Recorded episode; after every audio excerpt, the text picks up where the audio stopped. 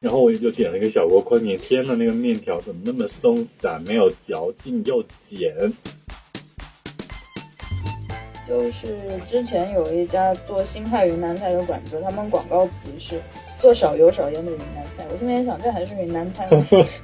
就没有油就不云南了啊！就那个小锅米线让我印象最深，就是厚厚的一层油。嗯，哦，如果你在昆明，你赞美一个娘娘家的东西好吃，人家家东西才好吃。然后那个娘娘说：“白米面，你才懒的。”我才知道吗？好了，对昆明人的傲慢态度。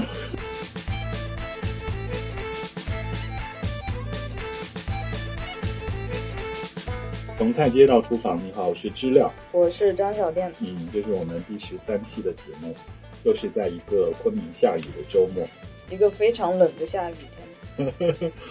然后因为连续都在下雨，不知道是不是影响到我们的选题。我们在这这一周来认真想要录节目的时候，就有点干涸。所以这期节目其实是我们自暴自弃的一期。怎么怎么自暴自弃嘛，我们还是有讨论一下。嗯，只是只是搁着说起来，我们跟大家征求意见，就是想说，啊、在冬天这个季节，有时候可能不一定我们有那么多内容可聊，我们可能会变成两周一更，对，从周更博主变成两周更博主。这个有点自暴自弃。 啊，但希望大家理解，就是我们以前内容，如果你没有听过，刚开始听我们节目，还啊可以还可以翻回去听听我们聊其他的以前的一些内容。然后如果有什么想知道更多的，就请在下面留言或者加入我们的微信群，我们再来讨论，就碰撞出更多的选题，我们可以继续聊。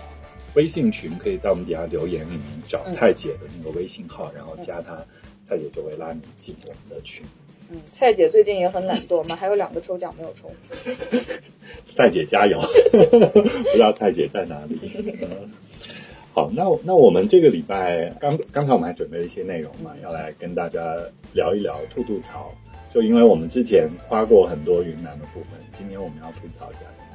就是关于云南的食物的吐槽，还有云南就是在云南吃饭你会遇到的一些问题的吐槽。但这个话题呢，我们就真的是大胆开麦，所以我们要先来喝酒壮胆。对，我我们要喝喝酒，然后再敢呃讲一起来。今天我们录之前还在我们群里发了我们喝酒现场。好的，看到人看到希望能回想起那个照片。我们今天喝的也都是云南的酒，以后我们再跟大家介绍。 对，我们最近在试很多云南的，嗯，很很有灵感的酒，之后会出一期。嗯，跟大家介绍一下到底是云南酒到底是一个什么状况。但是我们现在还是来吐槽对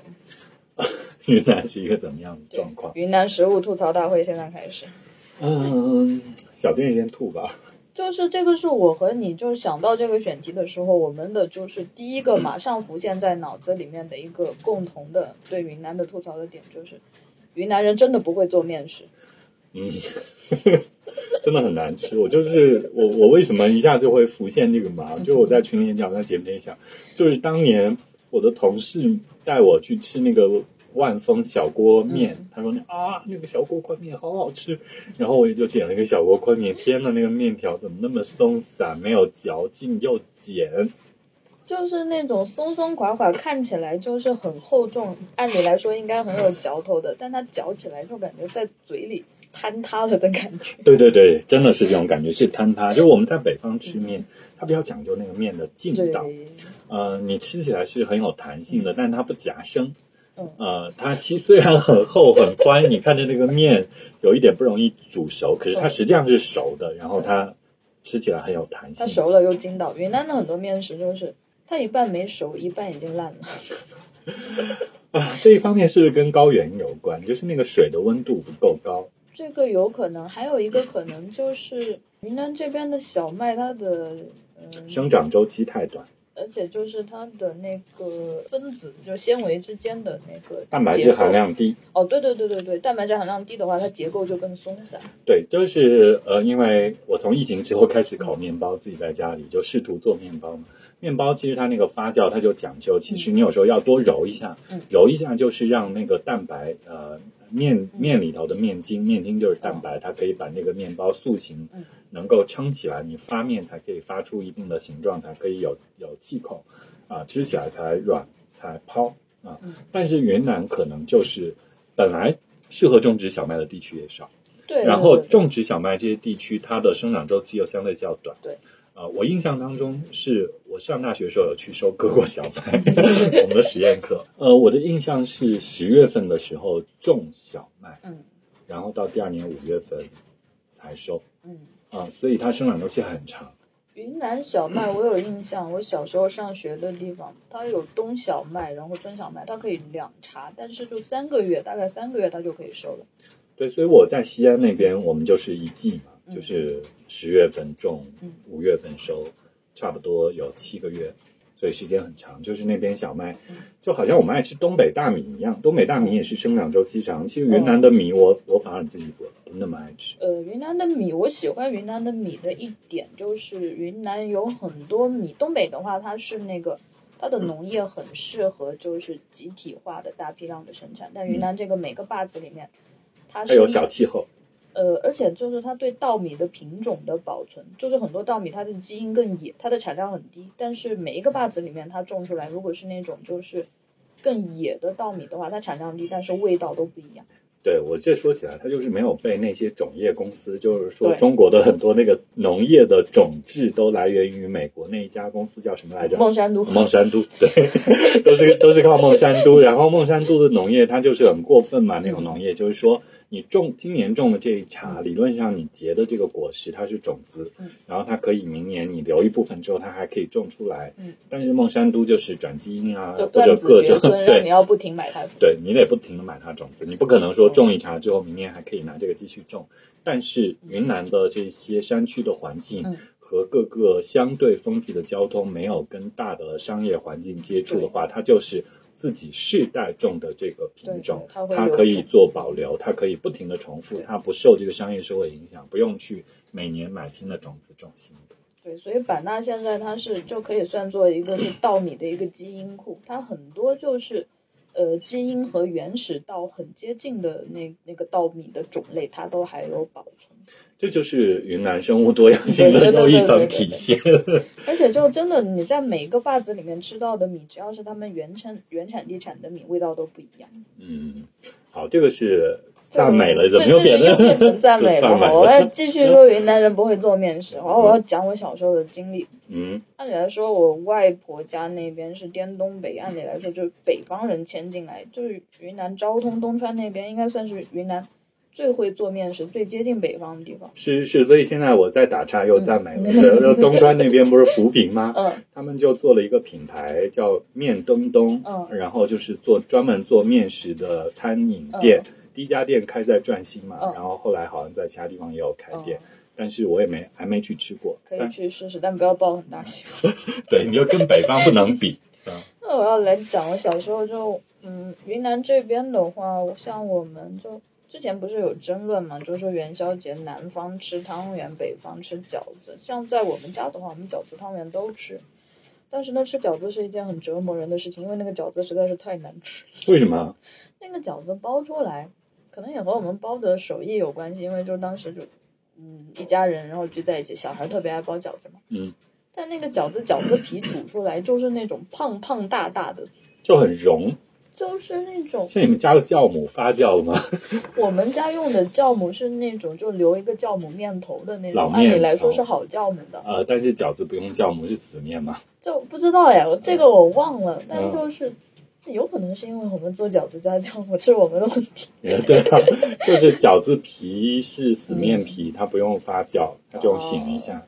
然后包子皮，你像小笼包，嗯它就是死面皮，它不用发酵。然后像其他我们在早点店吃到的包子，哦它要加点酵母，要发酵一下。那也可能我们酵母都是用来发酵包子，这个我记不清楚，但这个不重要，关键是那个饺子真的很难吃。我小时候一直觉得饺子是一种非常难吃的东西，直到我去了东北上学，我才知道饺子原来那么好吃。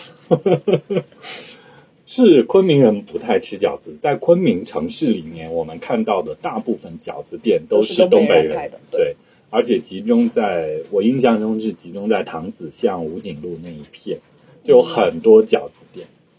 嗯，就是老一点的居民小区都有。江岸小区以前有一家饺子店，是我很我很爱去吃的。然后就现在住的这附近也有，就东北饺子馆是真的很好吃，就真的做面食做饺子还是要看北方人。好吧，不过我我再转过头来夸一下，嗯我觉得就是另外一个部分，云南人做面食稍微有一点值得夸赞。嗯，破酥或者是跟贵州人说，不是不是大理人吗？呃，你说的就是那种做面皮的时候往里面揉油。是吧对啊，呃，这个是贵州人的吃法，你就看很多店上面都写黄果果酥、破酥包，就是贵州人带进来的。可是那破酥粑粑不是大理人开始做的吗？嗯，有可能是学习了贵州人这种加油起酥的这种方法。对，这个起酥的方法就是在包子里面嗯，包子面皮里面加油嗯，做成那种很酥软的包一子层一皮。层的。对，这个我以前在来昆明之前没有吃到嗯过，大家吃到的都还是传统的包子嘛，对就是发有面气包孔的啊，那种包子。对，就是甚至我们在北方，比如说呃，像我妈，她就更爱吃馒头。嗯，她觉得馒头嚼起来是有面香、麦香，然后嚼起来它会变甜。嗯就面食它因为是淀粉含量嘛，嗯然后淀粉嚼一嚼的，它会在口腔里面转化成糖，吃起来就很香甜。呃，就没有想到要往里头加油，往里头加油很像吃那个可颂，你知道吗？欧洲人对，做那个对对可对就是颂，欧洲人对他们对要把黄油折在面团里面，而且对一层一层的折起来之后，做成那个酥酥的酥皮。对对对，然后他去烤，然后做成那个包子。嗯，这样一想，贵州人好洋气。 对，可是可是那贵州没有破酥粑粑啊，就是大理有破酥粑粑，那个对个那个烤破酥粑粑，嗯其实它更轻，更像更那像个欧洲典型的烤制面包的方法是，它就用上下炭火嗯来把这个破酥的烤香，它那个起酥感嗯和它可甜可咸的样嗯子，我觉得是呃相对。我我觉得我在北方没有见到过，确实确实，就面食说云南面食难吃，但是大理的这个破酥粑粑是值得夸一夸的。嗯，然后另外还有就是在怒江，嗯呃，香里拉那一片，他们吃粑粑也还就是怒江那个烤在石板上那种饼，嗯它里头加一点杂粮什么的，是不是可能会好一点？然后我吃过丽江人做的那种丽江粑粑，丽江粑粑就是纯死面粑粑。就很硬，嗯，那个是耐嚼的，我不知道是不是因为丽江那边吃的麦子要就生长周期更长一点。我觉得丽江粑粑的那种，也有可能它死面烤出来的话就，哎，你说起来这边我是有一个经验分享哎，我过了丽江，在香里拉丽江，嗯现在怒江在往北那一片，嗯我吃饭就大概只进吃得进去饼和馍这种东西，嗯就是我觉得那边其他东西都很难吃嘛，就是 就是越往北越难吃，那我就吃点主食填饱肚子好了。我最记得有一次我大概去梅里转山，我们在德清就吃了一个。呃，虎皮辣子，嗯然后我就配一点那个厚厚的饼吃一下，嗯我觉得就可以了。完全不想吃什么肉类的东西，我觉得做的都不够好吃，宁愿不吃。我刚刚想讲丽江粑粑好吃，是因为丽江别的东西都不好吃，对不起丽江朋友。但是丽江，丽江有一个有一个东西是我在丽江会吃很多，但出了丽江就不会吃的，是丽江鸡豆凉粉。啊，对对对对对，我爱吃煎的。嗯、我不爱吃哦，对，凉煎出拌来它有油会更好吃。嗯，好，那我们我们还是回回过头来说，就是这个云南的复杂性，就是嗯你偏在云南的北边，你刚才提到的，包括像东川、昭通那一边，它其实面食还稍微好一点，嗯可是越往南走，他们本身吃面食就少，然后所以做面食的经验也不够对，丰没有富。经验来做啊、面所以做出来的可能也不好吃，大家也不用想着在这些地方去吃面，就还是要吃米类对的制品对就会好一点。因为本来就不是那个麦产区，就是稻米区。嗯，但是云南的杂粮，因为就是可能云南的话，好的土地都用来种稻米，然后特别糟糕的土地用来种杂粮，就是介于中间的种小麦的土地，相反就更少。嗯对，就两个极端，就云南的杂粮也是很好吃的。呃，比如说苦荞，拱桥，然后还有包括玉米，玉米我觉得其实是算一种杂粮辅食，像我们就小时候吃的那个，就我们叫苞谷饭，就是把玉米粒打碎以后，然后混到米饭里面。因为以前粮食不够吃嘛，米饭嗯不够吃，就把那个碎的玉米粒加进去一起蒸，蒸熟了以后非常好吃。这个像跟东北像嘛，东北对，不大是也碴是子，大碴子嗯煮对粥？的对的，对的，对的。呃，所以玉米还是一个，其实它是改变整个人嗯类世界在地球上的呃这个密度的一个重要的粮是食。它可能全世界人民可能都用这种吃法对吃得多。一一种重要的辅食。对，但是桥是不是更高山更云南？乔是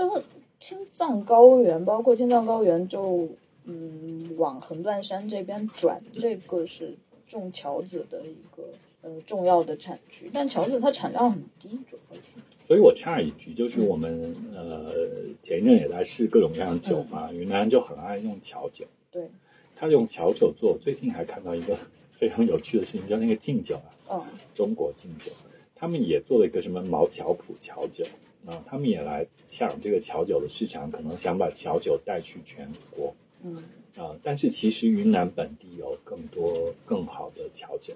嗯，大家也许可以试一下。乔酒我觉得乔酒好喝的一点就是它的甜度让它很好下口，而且它没有那种奇怪的植物的味道。嗯，它就是粮食嘛，就是对粮食那个苦荞，你吃起来虽然是，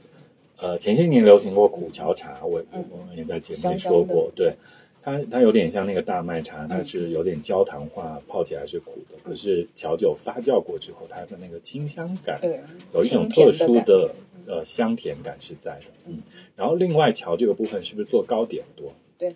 呃，荞饼，然后乔乔糕，嗯乔糕是一种很好吃的东西。然后包括那个云南这边做的红饼，就是用乔做的。呃，就是火腿红饼，就是那种对大红饼啊、然后小一点的红饼也也有，嗯我就是呃，更多的它可能是日常的是里面夹豆沙，对，炸豆呃沙，嗯它比较软烂，啊、不利于运输到外地，但是其实本地的人吃的还吃的蛮很多，吃的很多。就是云南的乔，我觉得就是，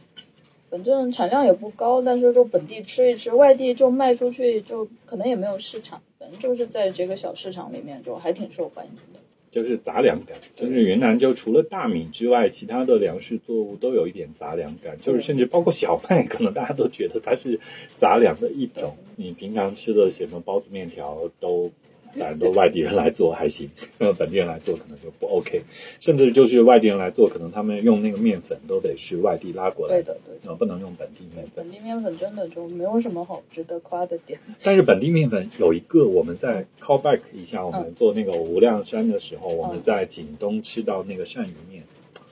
那个面条它有巧思，对不对？对对哦对，它是拿火用烤箱烤，它它它可能就是本地面条，就是微山面条嘛，啊我有们说可它能。。然后微山其实就北方人嘛，北方人他们在那边会做一点面，他们就那个面条，微山人做面食是厉害的，对他们火烤过之后，然后再煮，嗯，那是一种呃让面条的质感变得特别的方法。对，就是他们可能里面有这种巧思，这还挺挺特别的，嗯啊。然后微山那边是有拉条子， 对，很北方的东西。嗯，就是北方嘛。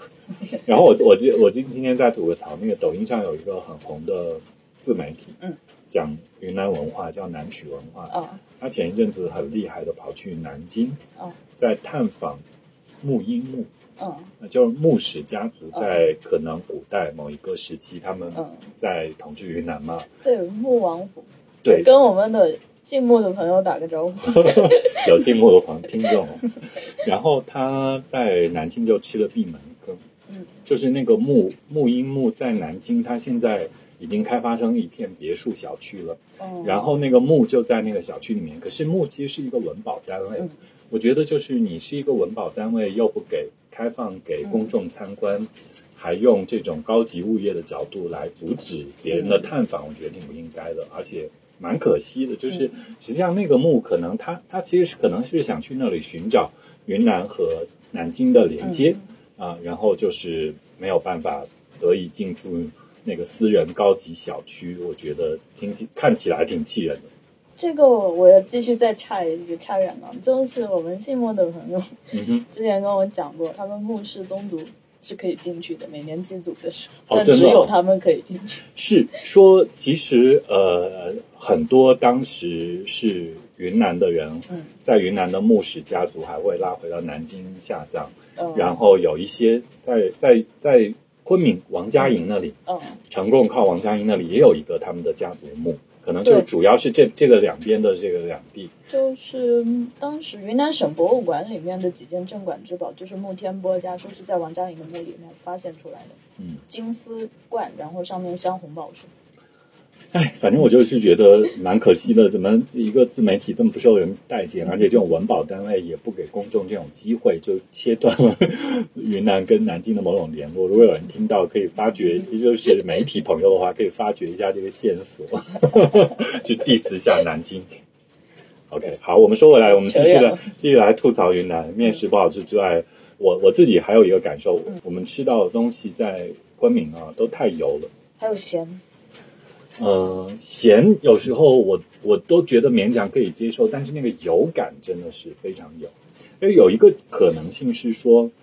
呃，外面的菜一定是重油重咸的才好吃，嗯因为它能带出来味道，它不像你自己在家里做，你可以控制那个油和盐的摄入。嗯而且这几年其实大家越来越讲究油盐的摄入量，嗯呃，但是从来好像对于这个昆明地区的呃来说，嗯都是觉得重油重盐。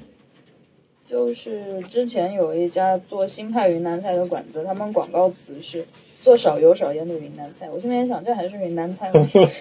就没有油就不云南了。啊、就那个小锅米现象，我印象最深就是厚厚的一层油。但我们讨论一下，为什么他要在米线里面加那么多油？嗯，我在多年前就有感受跟感叹。呃，我初到云南的时候，就有单位的同事去接我，他接我的时候就带我去吃米线，然后他说，呃，这个米线就是油水不够，他就还要点一点卤味吃，什么猪耳朵啊、卤肥肠啊这种东西啊。他说加一点吃这个，如果你只吃米线的话，会容易饿得快。太寡了。后来我真的有感受，就是说我从陕西来到昆明嗯，我在我在陕西的时候，我试图减肥，我可以好长时间不吃饭，就一天吃一顿或者怎么样的话，我在昆明不可以。我在昆明，我如果嗯、呃不到该到时间不吃饭的话，我会心悸，饿得心慌。对我会饿得非常难受，就我那个血糖很低，就是可能是高原的原因。嗯第一个是代谢的比较快，嗯第二个我觉得可能是水相对较碱一点。嗯然后呢，呃，云南人又大部分吃米线，嗯米线就比我觉得比白米饭还夸张，它那个升糖指数可能特别高，嗯，就它马上就会影响你血糖的波动，它马上就从嗯血电糖一下上来。一下上来，但是它也会很快下去。嗯它下去的时候你就饿了，你你饿的时候你又你又没有别的东西的话，那那个时候没有办法往米线汤里加很多肉、加很多蛋白质嗯 来调整这个 GI 值，它就一下子干脆给你放很多油，就靠油来顶。对，你是你划米线的时候，那个油又有味道，对，然后又能增加热量，可以让你顶饱的时间长一点。所以我觉得米线里头是这样的原因才加了很多油。嗯，对，这我想起来小时候就听我奶奶说过一句话，说米线是水饱，就吃下去是饱的，但是是那种比较水的饱。就很快饿，对，然后面食是硬饱，就吃下去就很硬很顶，可以顶很长时间。这个我也觉得，就是说，嗯，因为我是我是在陕西长大嘛，就我们在那个南北交界的地方，然后我们就觉得北方人长得比较高壮，他们就是因为吃 面面食，吃的多，然后南方人长得比较矮小，就比较柔弱， 就是吃米，米里面没有特别的蛋白质含量，对面里面蛋白质含量会稍微多对一点。可是搁在现在的中国人就不一样了，现在中国人真的那个蛋白质摄入量，其实在全国各地对，在都哪里都什么都还比较大，而且这些年那些营养博主和科普博主，我觉得他们普及的很好。然后就是大家在这个膳食均衡方面，其实跟前些年已经改变了很多，嗯但是还是离不开昆明人就是吃米线，那个小锅米线就上面厚厚一层油，那个过桥米线上面也是对吧？它为了封住那个汤的热量，它也厚厚一压层油油。鸡鸭油，对你，你你你吃起来当然是很香很好吃，可是就是它太油了。咸是怎么样？你觉得是咸吗？就我和朋友就聊了一下，然后嗯朋友说云南那么多物产又新鲜，然后味道又好，为什么要加那么多盐？我的思路呢，就是啊，说说回来又是在夸云南，因为云南产盐啊，我们吃得起盐，啊嗯因为有诺邓米 有盐，很多盐矿、盐井。哎，所以四川那个自贡菜也很咸。呃盐帮菜应该是很咸的，蛮咸的，对。就但古时候能吃盐，应该就是一种炫富的表现。嗯，一个阶段是吃盐，一个阶段是吃糖，就看它当地产产什么，什么是那种就是限量供应的商品，对的，又限量，然后又是那种就硬通货商品。嗯，然后有这个它就会比较咸。可是你说它跟茶马古道上他们行进路程的这个有关系吗？或者跟他们吃的上顿没下顿或者之类的有关系吗？长毛果冻上有一点，它是需要用盐来保存食物，但就是那个是属于腌制品的话，多加盐，这个肯定是要多加盐，没问题。是，那我就想，就是如果是一个地方是做农耕的，它有菜，然后能养猪，这样的话它没必要做那么咸。嗯，在云南没有办法。还有一点是不是说高原人会吃的更咸？是更咸的，不是更容易得高血压吗？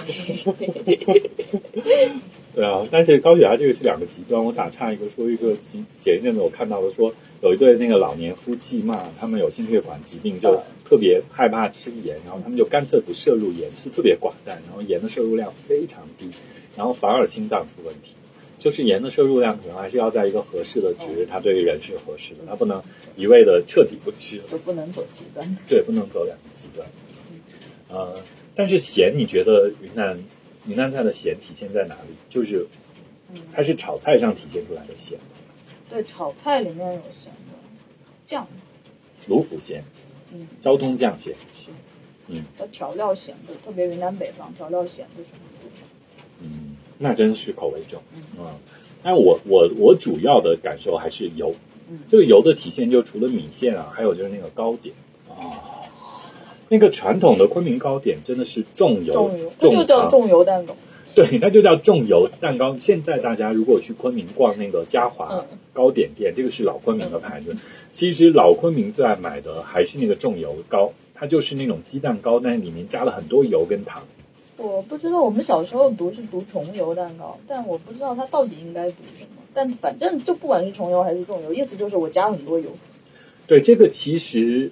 呃，我觉得一方面也显示它那个糕点的品质啊对，对，我舍得放油。嗯，云南糕点还有一点就很喜欢放猪油， 绿豆糕。啊，呃，就是，但是这这是另外一个方面的体验。我告诉你，就是从去年疫情之后开始在家做面包嘛，然后我做面包我就不爱放油跟糖，嗯，然后我做我们我们在家做吐司就很不容易成功，嗯，就没有油跟糖，然后我妈就一直。呃，不满意就觉得一定要想办法做成功那个吐司，然后她就就在弄配方，自己在家里看别人的配方在尝试，嗯然后最后结果做出来是很柔软的吐司，真的是加了很多油。所以油也是一个很神奇的东西。对，油在这个蛋糕、面包里面，它是一个很重要的，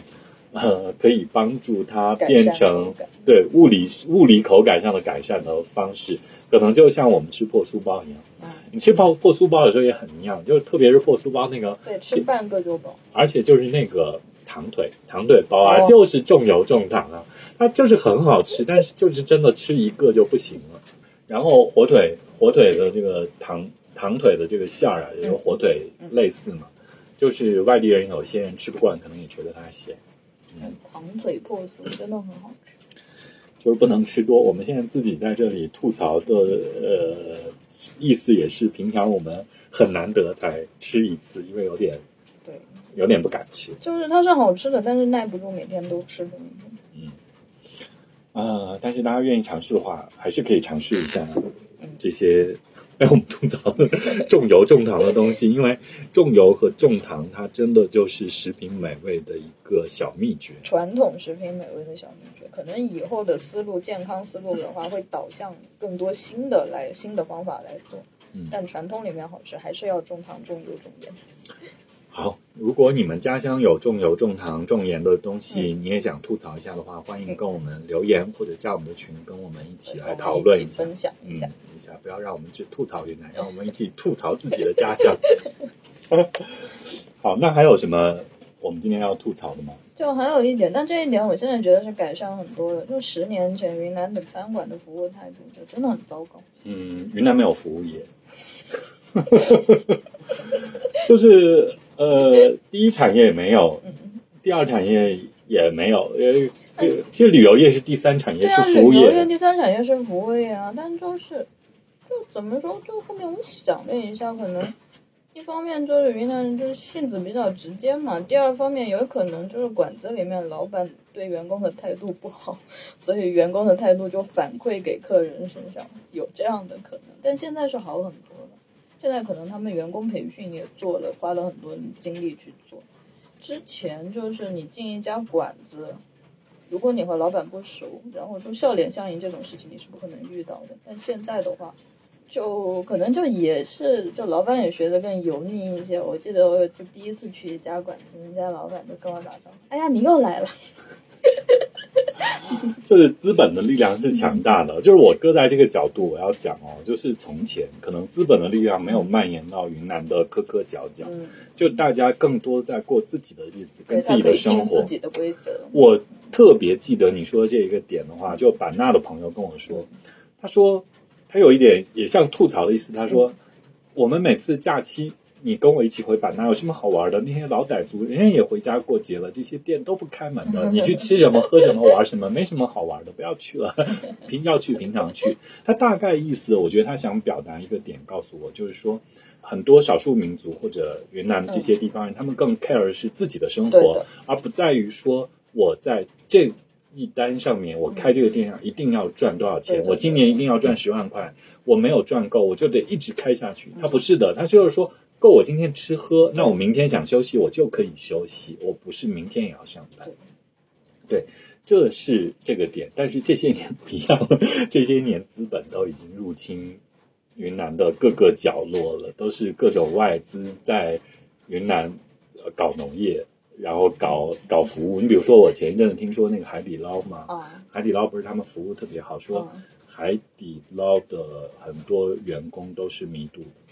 嗯嗯，他们就习惯去，比如说他们最开始可能招到一个迷肚人，哦就这个人带带带带带，自然的他们的很多员工都就是带迷出来。迷肚这边，就好像昆明有一个特别有名的中介，就那个荣成地产，嗯他们也基本上是全是迷渡人，就是一个村子里一个县城里的人都在做这一类的事情，然后他们相互影响，感受到资本给他们带出来的收益跟好处，然后他们就跟这个服务业的规则就越来越匹配。就妥协这个规则，但这个我要讲一个反例，就是之前我们请的那个北京来的朋友美军，嗯，他跟我们分享的就是在北京有一家云南菜馆，就是做的很地道的云南菜馆，很好吃的。但那家云南菜馆有一点特别云南的，就是服务员永远不爱搭理人。 这个这一点的真的很云南。就特别自我，嗯，对就过好自己的日子，反正我赚够钱就可以了，我赚到差不多钱就可以了，也不 care 他有额外的那部分超额的利润。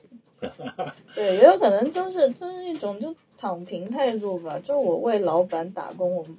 态度好去伺候人，钱也是老板赚的，我不干。对这个部分，其实我我还是很很感叹云南啊、嗯就是我不知道小店你怎么看？就我嗯因为我在陕西老家还是有不不一样的趋势嘛。嗯你比如说在陕西老家，好像我们呃从小从非西安地区走出来的人，如果去西安上大学的话，大部分人会留在西安想办法找工作，嗯回家的是一小部分。就是说，那西安可能在陕西，它是一个嗯单、单核的大城市，嗯就是大家所有人都往陕西涌。但我在云南的感受不是这样，就是云南，就是哪怕你出来上了大学，你之后回去，呃，不管你在昆明上，你在外地上，你你你，他们其实不排斥回到西双版纳，回到大理，或回到临沧，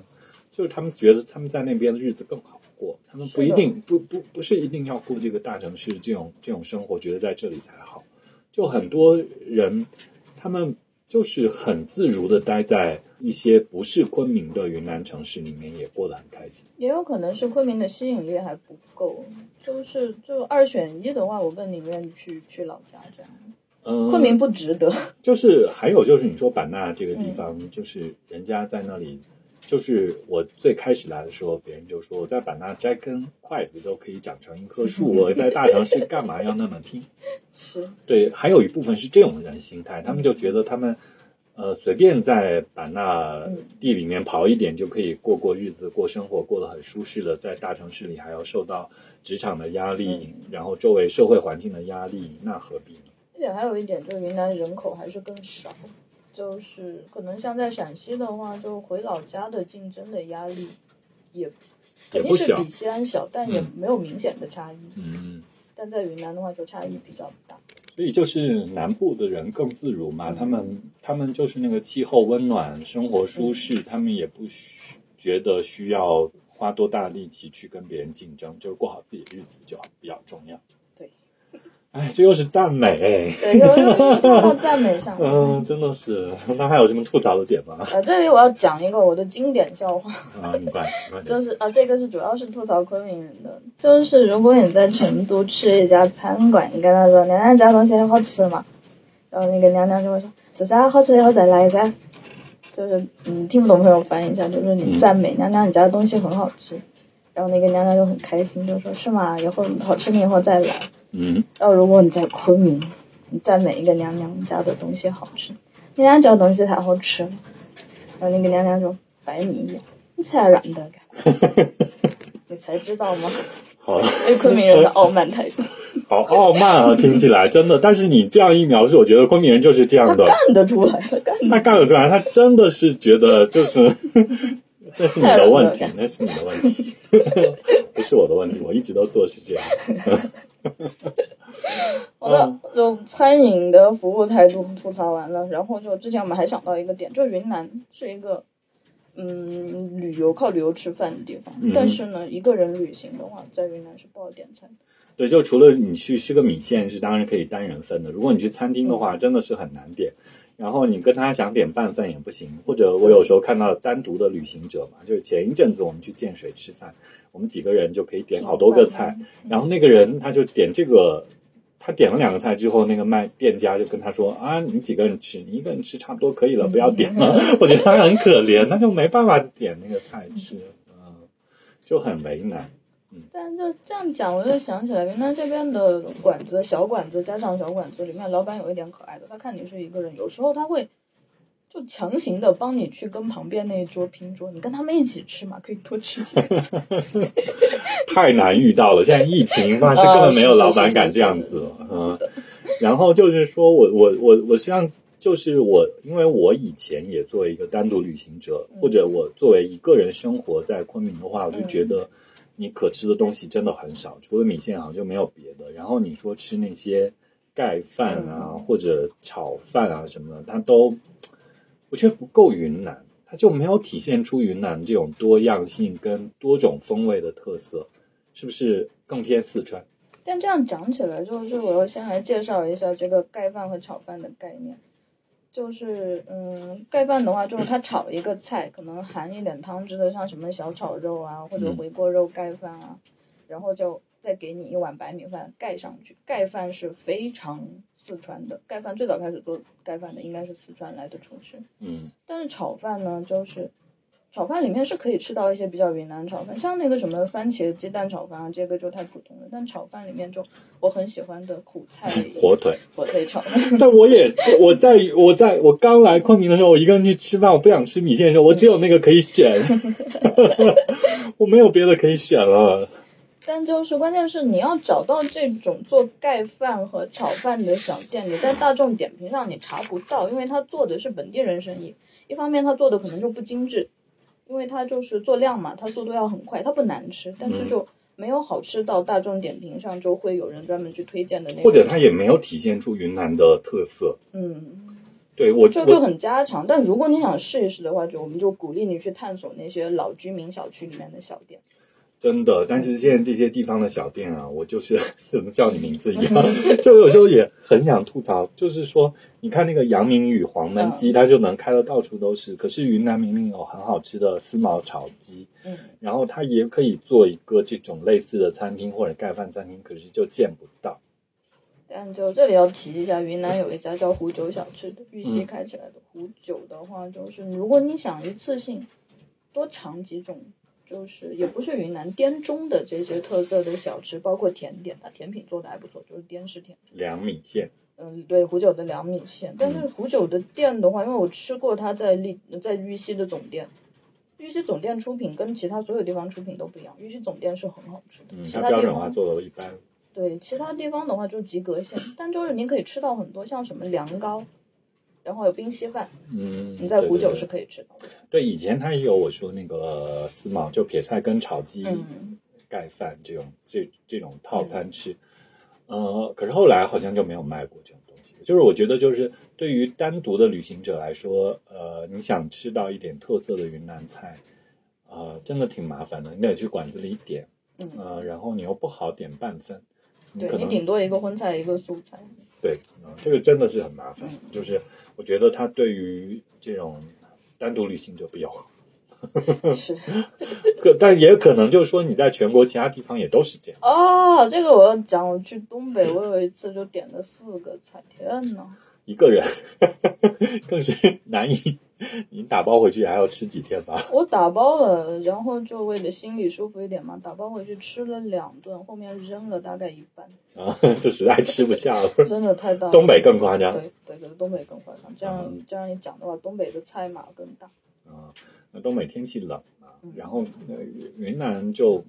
反正就是，其实它的食物多样性是丰富的，嗯然后呃你你不同的地方其实是你就哪怕我们平常的上班族嘛，你给大家也不能你说一个。黄焖鸡米饭，你干嘛这样子？ 为什么不能是云南小炒鸡呢？或者那个回族馆子煮的牛肉、牛汤锅那种也很好吃啊。或者你说这个佤族稀饭、鸡肉烂饭这种，它也是很简单的饭，你但是你不去佤族餐厅点，嗯，你平常单独的地方就很难点得到。是。这样讲起来的感觉，就像我前两天去一家那种泰国餐厅，就他嗯什么都做的那种，我吃了一碗那个炒 p a 但就他炒的不差，调味是做的挺好的，料放的不行。但我就觉得，如果专门有一家炒 p a 的店的话，我何必去他那家店呢？嗯，就是呃在昆明也是了，就是云南的很多馆子都是得对嗯专门去吃一下，要好几个人一起才方对便。对，对于一个人单独旅行就不友好。嗯，嗯，没办法，可能全国都是这样。所以我们有呃商业鬼才有一个新的点子，就是开发一个约饭的软件。嗯，就是大家几个人约在一起对嘛。，就约在一起拼单吃饭，但是这个软件最后又会变成社交软件。嗯，算啦，而且单独旅行者好难约哦，就是就是你你在大理这种地方，可能大家住一个客栈还好啊、嗯你在昆明这种城市里，如果是一个人的话，嗯这个吃饭问题的确，是呃，让人头大。对你除了吃小锅米线，你其他的时候吃到头大嘛。就是包括有时候我自己，比如说只有一个朋友来，我要带他去吃饭，嗯，我们只有两个人吃饭的话，点菜我也跟没办饭法店带他吃那种很复杂的东西，嗯，就是得得根据这个两个人的情况来来想办法这种店。但这样一想的话，就是他们其实也在做尝试。那些新派餐馆，像那个呃上座嗯上座过桥米线，就最近风头很劲的，他们店里面你可以吃到迷你的汽锅鸡。嗯，这一点我觉得很好，因为汽锅鸡真的是它量很大，传统汽锅鸡，嗯，是那种家庭摆宴席的时候才会吃的东西，但它就是那种一个小小的汽锅，然后你就可以点一个自己一个人吃，两个人吃，对，反正就是现在这个潮流吧，嗯就是大家的这个中国的家庭也越来越小，对，大家也不是一定跟团旅行，有时候嗯更多的是自己或者跟一两个对朋友出来玩儿。那希望这个市场上有一些多一点的选择，可以对让这样的方式的朋友吃得更舒心。嗯好，那我们差不多今好天也就这样今天就到这里，吐槽完 了。呃，希望大家有机会来跟我们一起吐槽一下你家乡的东西，让我们 一起开心一下。